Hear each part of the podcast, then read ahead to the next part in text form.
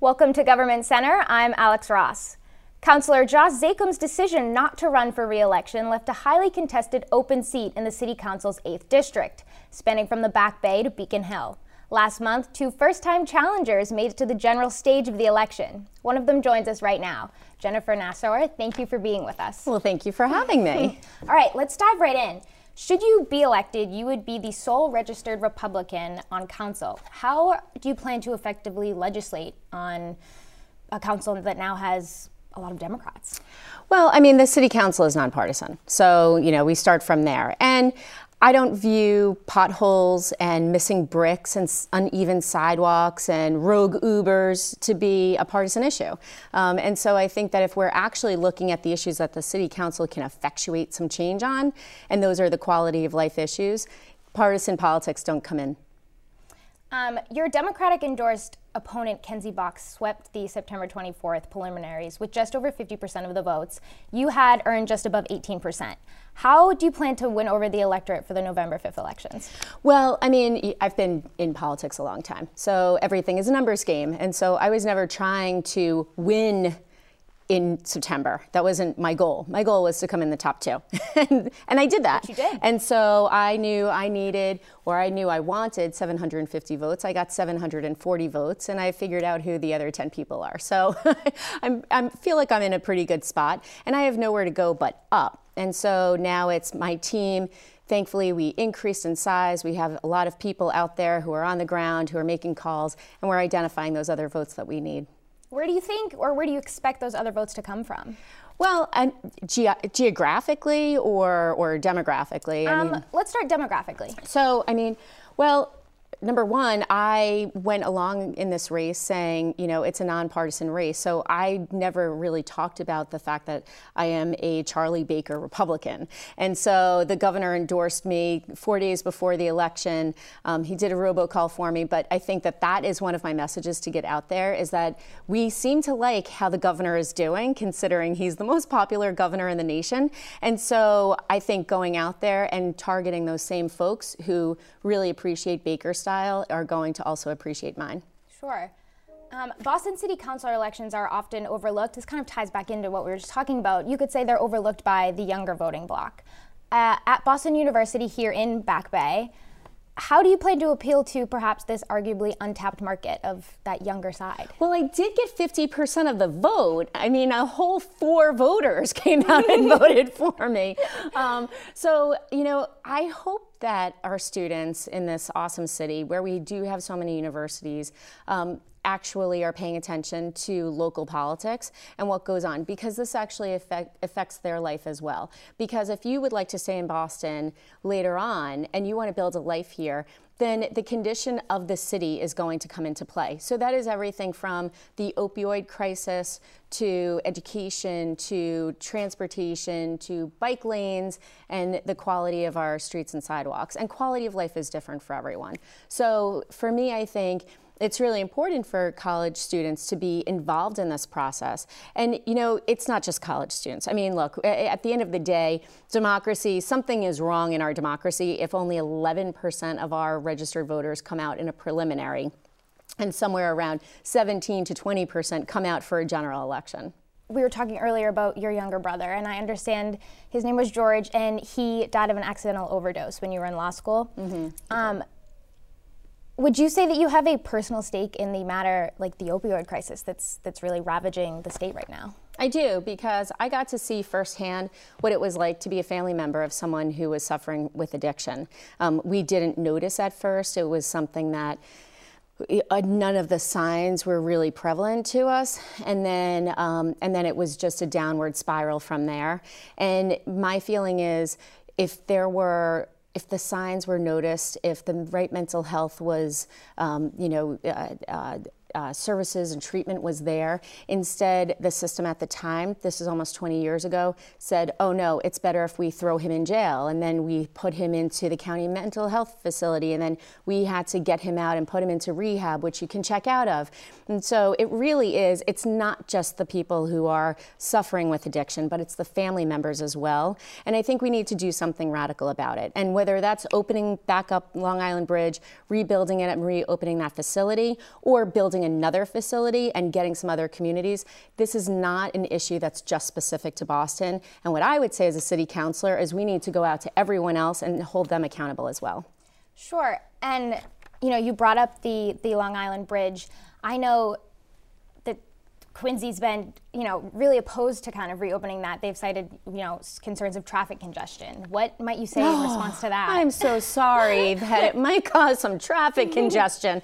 Come to any of our neighborhoods in, in, you know, this district, in the 8th district, and see the traffic congestion. I'm so little concerned about traffic congestion when it comes to the opioid crisis. So we need to work on that as our issue that we can work with our neighbors. And if they're not going to be a good neighbor, then I would say then we need to go to the federal government and we need to ask them to withhold any funding for the city of Quincy until they want to play some ball with us. So that's your next step. Should they continue to play hardball, you're going to play hardball back? Absolutely. All right.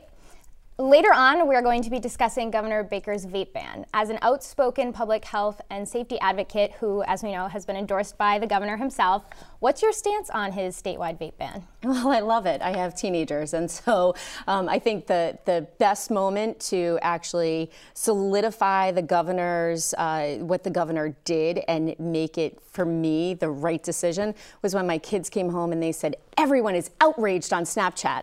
I said, well, considering most of your friends are in middle school and high school, then I'm really happy the governor did what he did. And we saw just, you know, over the past day that uh, one person has already died from a vape um, related illness. Yes. And so I think that, you know, this is one of those things. It wasn't tested. It wasn't meant to replace cigarette smoking. I'm not advocating for cigarette smoking, but it wasn't meant to replace it. And I think a lot more studies need to be done on it. And the governor's ban is that opportunity to kind of reset and for us to take a deeper dive. Jennifer Nassour, thank you so much. Now let's turn over to Armand Manoukian with tonight's panel. Armand. Thanks, Alex. On September 24th, Governor Charlie Baker issued a temporary ban on all vaping products, declaring a statewide public health emergency. The ban has been heavily criticized for neglecting smoke shop owners and the fate of their businesses. Joining us now is one such critic to bring a lawsuit to the governor's administration, attorney Craig Rourke. And alongside him, a sponsor to the anti vape efforts in the state legislature, Representative Danielle Gregoire. Thank you both for being here. Thank you for having me. Thank you for having us. Uh, Mr. Rourke, I want to start with you. What is the legal pathway to suspending this ban? Well, uh, immediately that would be a preliminary injunction, which would uh, enjoin the Commissioner of Public Health from enforcing the ban, uh, and it would allow the shops to reopen until we have a chance to fully litigate the cases pending in state court and in federal court. And you've cited uh, a similar case in 2014 when Governor Deval Patrick uh, banned Zohydro, and then a federal judge deemed that uh, to have been superseded by federal law, correct? Correct, yes. Then uh, can I ask why it is that a federal judge in Boston on October 4th uh, did not vote to suspend this ban? What's the difference between the two cases? Well, uh, at that time, we were seeking a temporary restraining order, and last Friday the hearing was limited strictly to the temporary restraining order. Mm-hmm. It's not at all uncommon to uh, seek a temporary restraining order, have that denied, which is an extraordinary remedy, and uh, and then later get a preliminary injunction. And we have a hearing next Tuesday before the same judge. She just wanted to get some more information. I see.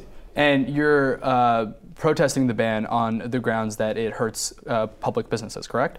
Well, for me, I represent five small family businesses, mm-hmm. and uh, each of them are suffering irreparable harm every day that the ban continues.